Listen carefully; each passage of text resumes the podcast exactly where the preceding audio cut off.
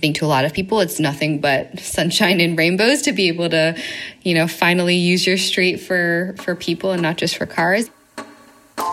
Doesn't it feel good to walk down the street and not be bothered by cars? Well, it turns out that public space is actually great for your mental health and well being. We will be discussing this and more in this new episode of The Urban, the podcast that delves into our relationship with the city and the urban lifestyle. Our city streets and parks have certainly never been as valuable to us as they have since the COVID 19 pandemic. Urban public space suddenly offers a much needed escape from the confines of home for a socially distanced walk. How strange for public spaces to now bring us together only to keep us apart. The same issues are not shared everywhere. Did you know that Hong Kong's urban public space by capita is particularly small with only 2.7 square meters per resident? That goes up to 10 square meters per capita in New York. Not much, considering how valuable public spaces have become in a time of crisis or indeed at any other time. One message this virus represents is that we cannot keep organizing our cities the way we are now. That's what our guest today will tell us. We need a space in which to run and escape and act, says Saskia Sassen, world renowned American sociologist, writer, and a professor at Columbia University. COVID 19 has reopened the debate over which city model is preferable. San Francisco's inhabitants have their own view on that, we'll take you down their so called slow streets, which have now arrived in Paris as well. What it is, is a, a very simple way to limit through traffic on neighborhood streets. Wait, who could have foreseen this and what comes next? Well, everybody in the profession thought we needed bigger housing. One architect called Susan Eliasson from the Grau Agency instead wondered whether we could reduce the size of each dwelling. She said that if we continue to think that to do better we need to build bigger, we're going to encourage more urban sprawl, which will continue to eat up agricultural land in order to expand the city. Alexandre Labasse here mentions one of the comments he received following his center's What Are We Doing Tomorrow call for contributions. Alexandre is the CEO of the Pavillon de l'Arsenal, Paris's Center for Urban Planning and Architecture. What are we doing tomorrow was the question they asked architects, citizens, students, engineers, and so on. In the end, 150 visions emerged and form a body of thought provoking, sometimes discordant responses to the challenges facing our city today. We'll hear more from him soon. But first, First, are we entering a new era of struggle over public space or are we witnessing its comeback? Well, welcome to this new episode of The Urban.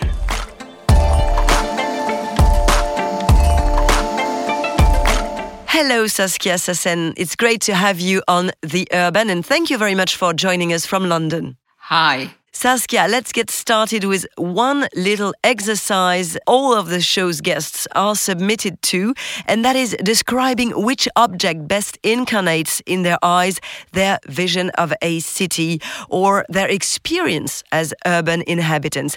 Saskia, tell us what's your city object? It's a great question, by the way. You have me thinking a bit because I think of many objects. But I think it is this notion that you are surrounded by people you do not know, and that is good. It's not a problem. Whereas in other settings outside a city, that could be a problem. So that is what just strikes me how when we're in the city, we all become urban subjects, even if that urbanity of ours lasts just for an hour when we're out there on the street urban subject or urban object in a phrase. So that means you enjoy, if I may say, feeling good in a, a public space. And that's your favorite topic, Saskia Sassen. Thanks for making my transition quite easy for this. So, Saskia, you're a very cosmopolitan lady. You're a sociologist and you've experienced being in crowds in many cities, cities where you've lived, cities where you've traveled, and cities, of course, where you have studied or which you have studied. My first question to you is What's, what are the differences or what's different about public spaces that you've experimented in Europe, for example, compared to other continents? Well, the European continent, I would say, is quite something when it comes to this. To me, they they really know how to construct cities where everybody feels more or less well. I cannot quite say that for Latin America, where I grew up. I cannot quite say that for certain parts of Africa where I have been. I think that the Europeans have a long, deep culture. And let's remember that, you know, a thousand years ago, there were like 600 separate entities there and they fought with each other, etc.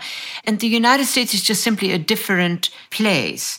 The USA, Canada, Asia, they all have elements that the Europeans have, but they are definitely not European elements. They are not European cities. That's what I meant to say. What's the vision of a public space? Maybe are there some countries where, you know, the, even the notion of a public space or the reality of a public space isn't there or wasn't there even recently? Well, the major trend is, of course, that upper middle class and very prosperous middle class families in more and more parts of the world, not necessarily in Europe, eh, but in Asia and in parts of Latin America, want to have private cities.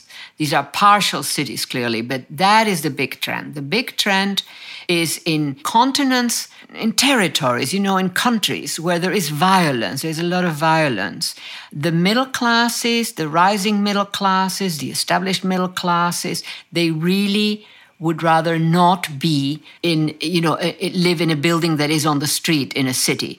They would want to have private buildings and private, um, what do we call them? Sort of private. Um, condominiums or yeah condominiums areas. there's another term but but where you take a whole bunch of houses but it's all private like india has done a lot of that lately and that seems to be a preference for a lot of rising middle class people so that they have both great houses and they have a whole space that could be part of a city, but in fact is private, protected with guards. That is a very significant mode that is rising in a lot of Asian parts, especially because there is also often the money to do that. But also, we've seen it in Latin America. You know, Latin America is one of the most violent continents areas in the world that we have. And in those kinds of spaces, you see that. That is a serious, I would say, decline of the urbanity that I like so much. You know, an urbanity where everything is imperfect, yes, but it works. and where, as you sometimes say, where this public space that we experiment becomes a place in which there's a momentary condition of equality, where complex trajectories, you know, are all around and suddenly equality appears. Exactly, where the poor and the, I, I just think that is so important. And my image, my dominant image for this is always when the end of the workday has come and we're all running to catch the train or the bus or whatever will take us there. And it's just a total mix of people from the very low income worker to often the maybe not the richest but you know the high income workers which is a very large class in many of our big cities and they also use public transport. So those are images for me that consolidate this notion that the urban condition is a very particular condition and one of its features one not the only one is that it can accommodate and sort of bring together the vastest variety of different types of, you know, livelihoods, politics, income levels, etc., etc. And also, of course, yes, ages, as you mentioned as well. So, public spaces are there still a common, a shared assets in your view? Yeah, public spaces are actually extremely important. One of the things that, yeah, and they are a kind of a special kind of asset, and we should protect it, we should enable it. Europe is the leader, I think, in having secured this concept, you know, and executed the concept, which is this notion of public space, even in a big, crowded city. And it is really important. Once you begin to drop that, once the public space doesn't matter, are we still in a city or are we just in a vast complex of buildings? You know, that, that is one way of, of putting it. Because we have now, nowadays, certainly in countries like in Latin America, with all its violence, etc., we have these huge privatized places with many, many different business buildings in it. And that is not urban. This may look urban from if you're in an airplane, you know, and you see this vast concentration of high towers, but it really it de-urbanizes the urban condition. We'll get back to this uh, privatization of the uh, public space in a minute. Just a shared, a common asset is about, you know, the people who are on the sidewalk. But now, this common asset and the sharing is also about having bicycles, having uh, people with cars, having people walking. And that's also a new way. People have to adjust to these new usages. Yes. And that is a wonderful feature, you know. And Paris, of course, has become sort of the international figure for that. But it is something, of course, in the Netherlands, we have been doing it for a long time, in many countries in Europe, especially, right? But it's Latin America, North America, Asian countries, African countries, where that is going to be more difficult to execute, but where it would be wonderful that that could also happen there. And that is making what is happening in Europe on that front is really making a difference. It reconstitutes the whole concept of the city. And partly in that also hangs this notion of a sort of small mixes of shops where you can walk to and buy some of the essentials that you need every day. And then at some point, you also have to go to the big supermarkets, but that you don't always have to go to the big supermarkets. And Paris is doing very well on that front, I think. She's sort of the queen of the domain on that one. And, and that's interesting, and everybody's talking about it. So clearly, it, it will, it's taking off. It's a concept that is taking off. Public and private transportation are also part of this public space, of course. Let me now fly you to San Francisco, Saskia, in the United States, with its wide city streets and idyllic suburban sprawls, car culture is deeply woven into the fabric of society there. But in San Francisco, residents have been vocal about making transit a priority. Walking, biking, and other sustainable modes of transportation have become a rallying cry. It's allowed the city to put forth a transit first policy, and like many cities in the United States, San Francisco is moving towards building the city streets and public spaces to accommodate people first and not cars. Some of the city's ambitious goals are creating a network of protected bike lines, expanding car free spaces, and expanding a slow streets program. Let's listen to Pamela Lawrence's report.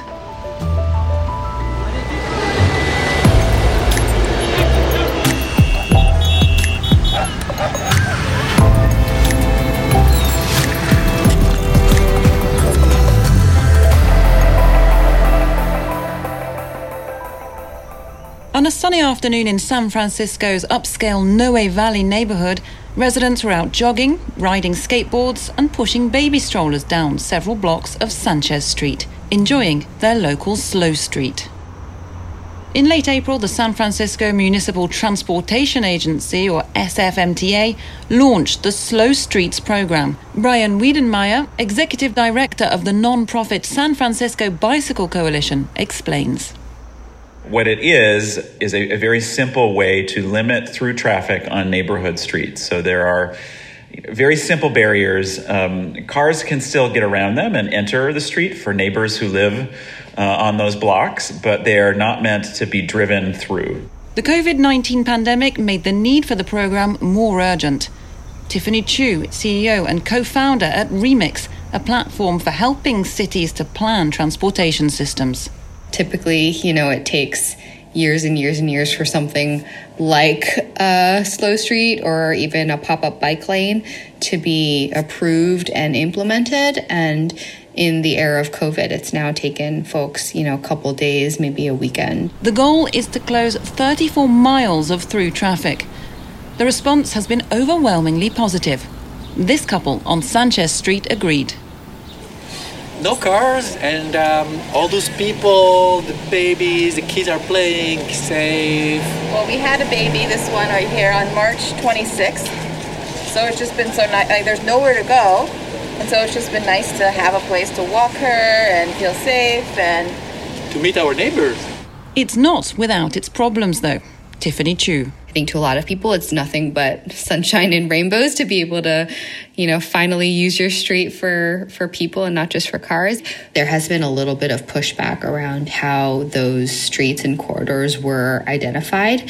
Um, I think the SFMTA they were fairly comprehensive in taking a look at the whole city, and at the same time, I think I didn't see one in the Tenderloin. The western side of San Francisco tends to be higher income and whiter, whereas the eastern side is denser, lower income, and has more communities of colour.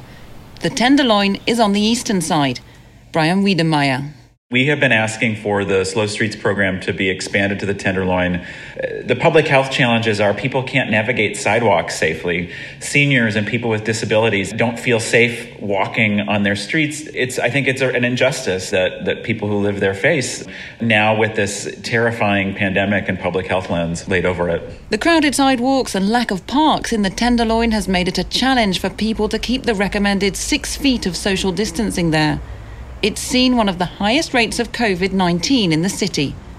Back on Sanchez Street on a Sunday afternoon, a band was playing, and the crowd was safely spread out on their slow street. We all love it.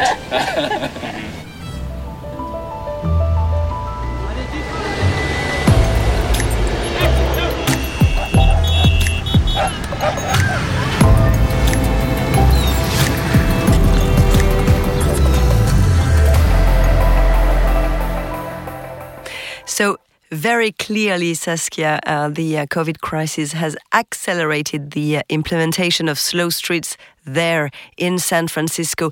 Is this COVID 19 crisis an opportunity for public space, in your view? Well, it's very difficult for me to say that it is not. I must say, I am totally inclined to think that it is indeed an opportunity at the same time, uh, one thinks of the people who have died, especially older people, poor people. Poor people have suffered a lot under this. And then, of course, some other set of issues enter the picture. It's not all nice. But I completely agree with this notion that we need to strengthen our cities to sort of deal with all kinds of situations in an intelligent way. You know, what I have noticed in, in, in working cities is there is a kind of intelligence that is built into how people conduct themselves, the rules of the game, you know, and, and that is actually remarkable. You never hear people say a city is intelligent, except if they are these new types of buildings, you know, that have intelligent systems in them. And so, but, but this notion that a city and a street can actually be marked by a kind of intelligence, an intelligence that unites the stones, the, you know, whatever that street is, with the people who use it. It's a nice image. I hadn't thought about it. You've developed a theory on the possibility of doing, of acting in a public space. What's the sense of that? And how does that match with the situation we are in right now? By the situation we're in right now, you mean that many of us are not much on the street because of the pandemic? What I mean is that because of the pandemic, we've changed our view on public spaces very clearly, how valuable they are in our eyes, but also how they now keep us apart. So, what can we do? How can we act now when we are in public spaces? Well, of course, the pandemic is a very distinctive element, huh? and it it cannot be made generic like daily life poverty or you know it is a different condition because it is an arc.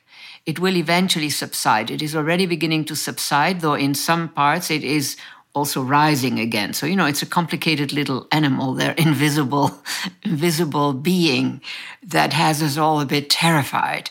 But the thing about the street is that the street you know nobody can claim it no person, you may be rich, you may be that or that, you cannot claim it. The real street, because there are private streets, that's another matter, but the real street is a space for, for anybody. And that what I adore is that mix of poor and rich, etc. And that is more important probably for the poor than it is for the rich but for the rich it also is significant you know that that there are times when those rich are actually rubbing shoulders with the cleaners that they also employ. Uh, something like that. Beyond that, the street is a space where you can dance and sing and install modalities that are very, very temporary, but that we don't forget. You know, when you launch a little bit of a, of a dance situation or something in a street, people will not forget that. It's not like going to a place, it's your street. And so that's also very important. And then finally, I do think that we have regained a recognition and an interest in the street. You know, for a while there, we really lost it because there were so many other issues that we didn't talk much about streets. But I think we're back to recognizing that the street is a very special space. And of course, the streets go back millennia, you know. And commerce is, of course, part of the story too there. And commerce is basic to a functioning city, a functioning sense of membership. Put all those things together, and the little street, or can also be a big street, is actually a phenomenal type of presence in our lives. I mean, you know, in Berlin, they have opened up these private, I mean, years ago now, these private streets, but they just didn't look private. People assumed these are public streets. In fact, there were streets that are going to be private for 20 or 30 years, and then who knows what happens with them. But still, the fact that the ownership becomes an invisible factor is important because people feel freer. What about these ritualized public spaces? Do you think that, for example, those private streets that you've just mentioned in Berlin, or that these slow streets that we see emerging in San Francisco or even here in Paris, can become ritualized public spaces, which, in your view, differs from indeterminate public space. Right, good point, very good point. Yes, absolutely. I think that is happening. And I would say that the, what the mairie in Paris has been accomplishing is, is quite impressive. And it's just great. It's just very exciting because Paris is a huge city. You know, it is not a tiny city. And it has a vast amount of traffic and enormous battalions of tourists. And there she is. Ana Hidalgo has really done a great job. Now, she comes from Spain, you know, and I just keep wondering is it something about her Spain experience that has led her to have this courage? And you know how the French complain? I mean, they're loud complainers. You know, they like to complain, they love complaining. and she managed. She managed to transform that city, and people love it. Of course, it is imperfect. Of course, it is partial. But it is a new model in the same way of the, the six minute city, you know, where you can walk. You don't have to take a car or a bus. You can walk to the shop where you need to shop. These are really emergent conditions, and I think they're very, very good. But in which way is there a ritual there or here in Paris? What's, what's a ritualized? Ritual in the sense that it becomes a mode of dwelling in that space. You don't have to explain yourself. You join a certain mode that sort of emerges from many, many different types of people being in that space. And that space has limits to what you can do there. But when you function within those limits and maximize what you can do within those limits, then you have discovered something. You have discovered in this piazza, I can do ABC. In that other piazza, not. In this street, I can do ABC. In that other street, not. So there's a kind of knowledge function that enters the picture and that makes some streets and some little piazzas eh, amazingly interesting and there are points of destination we have seen that in new york city too and new york city is a rather problematic city poor city but uh, you see that there and i think that is nice. I think you know people need to spend time on the street. That is also very important. It also relies on the way we act in such public spaces. We do not act in the same way when we are in our neighborhood than when we are in a big street where no one knows us. In which way has the COVID 19 crisis also changed the way we can act or do in our city? We are now wearing masks everywhere. Nobody knows us, even in our neighborhood, I would say. right. Yeah, no, this, this is a formidable little not enormous, but it's a formidable little change that we're living through. And that I would say most of us, except in certain types of cities, you know, where people are a bit silly and they say, wow, we don't need this. Like in America, we're seeing a lot of that in certain areas. So feeling free? Well, joining us now is Alexandre Labasse, CEO of the Pavillon de l'Arsenal. Alexandre and his team put out a call for contributions while Paris was in lockdown called What Are We Doing Tomorrow? More than 150 architects, students, engineers, and urban planners responded to the call. All their texts have been posted on the platform in their original form. These differing visions present each person's concerns for all to see, and we asked Alexandre about his own vision of a city. For me, a city is a shared space. It presumes that we can live together in harmony, which is essential for community. This crisis has unearthed existing questions while also revealing new issues. And at the heart of this is now the issue of solidarity, of overcrowding or proximity. We'd maybe not thought much about these issues in a modern city, but they've once again become the primary challenge when building a city. A city is shared on every level territorial, neighborhoods, public spaces, and housing. So ultimately, it's up to everyone, and the way people live in the city poses this question about shared space and allows change to take place. In Paris today, we have something like 200 residential blocks representing 130,000 inhabitants. It's about how we put them in the service of the city the residents, the plots, the 700,000 meters squared of rooftops, and the 15,000 parking spaces below. This seems important to us today. It's about how we keep community bonds and how we share this common ground.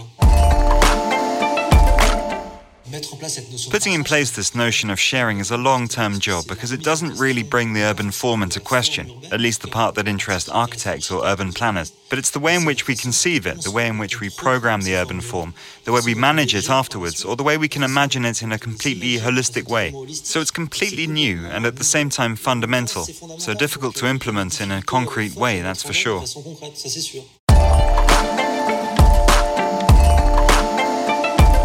What some contributions in the uh, Pavillon de l'Arsenal's experience have shown that there's a tendency to eliminate public spaces, mega projects that take whole chunks of the city and turn it into private spaces. How seriously do we have to take that, in your opinion? Is this the beginning or the continuity of a, an urban takeover? Yeah, I, I think it can be a serious problem. In some cases, you know, a big industry or something like that uh, that needs a lot of space, uh, we have to consider whether it's good nonetheless to have them in the city rather than them moving out to outside the city. And it depends on the city. A city that is already overwhelmed, like a city like New York, a city like London, they don't need many more enterprises moving in. But there are cities, especially I'm now thinking of, you know, sort of medium sized cities, where having a big enterprise would really add, you know, it would add potentially a certain kind of uh, complexity. Now, the problem, of course, is when, when a big enterprise enters in a, in a smaller city, and it absorbs too much of that space, then then that's a negative. So it's a it's a really it's a delicate balance. In the long run of history, cities have shown us what survives in a city and what doesn't survive. So a lot of projects that thought that they would thrive in cities, but big projects, you know, sort of truly commercial operations, etc., they actually then did not survive very well because the city itself will create constraints. But you know, what we have today is in many cities you have an area sort of that is a bit maybe at one edge of a city or one side of a city, which functions as a huge, you know, field for big firms to operate. And they are not really quite visible. It's like they are only, they are just sort of close to the city, but not in the city. And that is a way of rescuing the real city that is in play, which may be a very a city that is a bit modest, you know, that doesn't have a lot of resources and that is threatened by a huge corporation that creates a field there. You know, I mean, some of these big corporations nowadays occupy vast amounts of space. And those you don't want in the middle of your city. You would want them at the edge of your city. What's dangerous in turning public spaces into private spaces? You lose something. And once you have done that, those who wanted that switch know why they wanted it. And chances are that they're making it theirs or that they're using it in a way that benefits them. And sometimes these are frivolous decisions, and sometimes they actually come with a with a hump, you know, that they really knew what they wanted. They wanted to have control over that particular space. I'm talking about particular types of enterprises wanting that kind of control. So, you know, it can be okay, but it can also be a negative. I think we, the city is, of course, a place that has seen it all, so to speak, a whole range of different modes, a big city, a whole range of different modes in which firms, very powerful firms, etc., install themselves in those cities. But is it only a problem, I would say, of firms? Other people, other entities uh, can turn public spaces into private spaces. Yes. And we have a situation, for instance, in both London and New York, where a lot of space that we thought was public space was private space. They just hadn't occupied it. And so one has an image oh, look, this big open space with just a few buildings there, it can function as a wonderful new park with buildings, etc. And then it turns out, hell no, you can't because it's actually private property. This is something that began to happen, you know, in the last 20 years. In an earlier epoch, we didn't quite have it that way. It was all, all was more more visible, I think. And so this is something that this land grabbing, you know, which we know about land grabbing for mining and for blick plantations. Well, you know, some of that land grabbing is now entering the city. And that is a problem. It often does work to the advantage of very large and powerful firms. There is one final point that I would add, which which is a bit invisible probably to the eye of the average uh, resident. And that is that a sector like high finance, for instance, which I have done a lot of work on, that is a sector that actually is commanding an enormous amount of space in our major cities. And it commands that space in a way that is sort of invisible to the eye. We just see more buildings, more towers.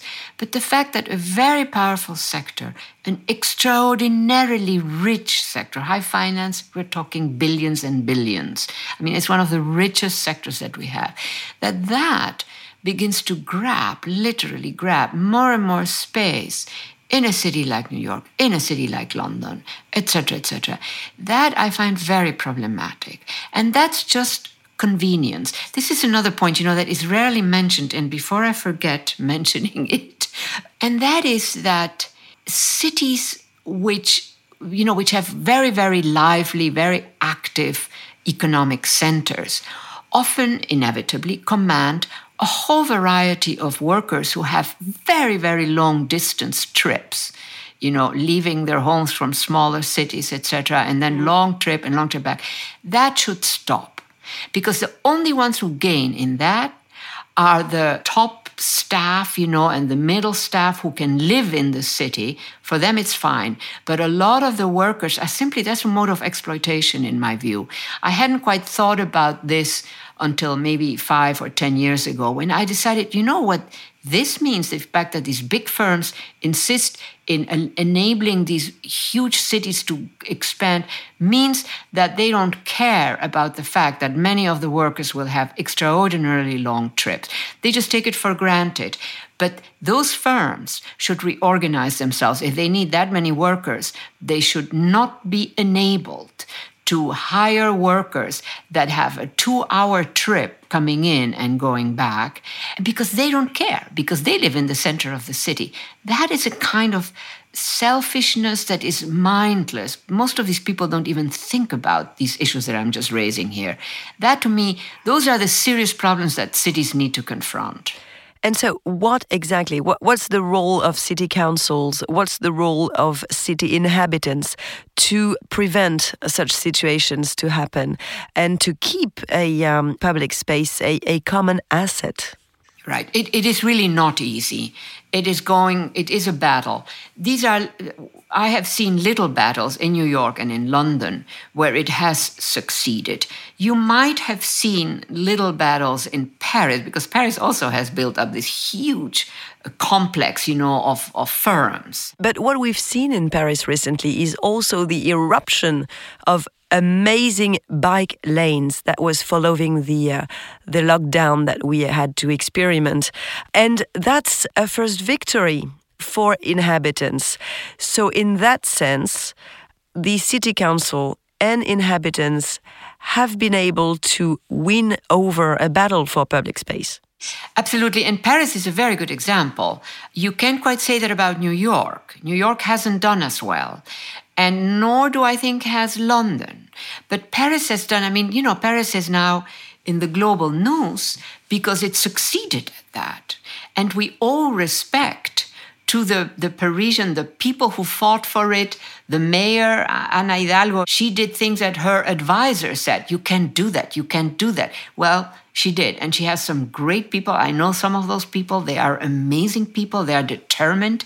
And that shows you that a mayor who is not a very powerful person in our complex systems, a mayor who has a plan where a good chair of the local people say, Yes, I like that, that she can succeed. You know, and, and this we cannot forget this. We don't want to forget this, that but it takes work, it takes courage. Ana Hidalgo is a formidable person, you know, and she fought for that. Most people said she's not going to succeed. Well, she did succeed. And now the challenge is the six minute or whatever city, right? That you have a lot of concentrations of the essential shops in many, many places of the city so that people can walk in order to buy the food they need. You know, it's just beautiful. So finally, after a long battle over the use of share land, are we now, Saskia Sassen, witnessing a comeback for public space? Yes, I think we are. I mean, there are several epochs in play here, right? And they come with different meanings in different cities.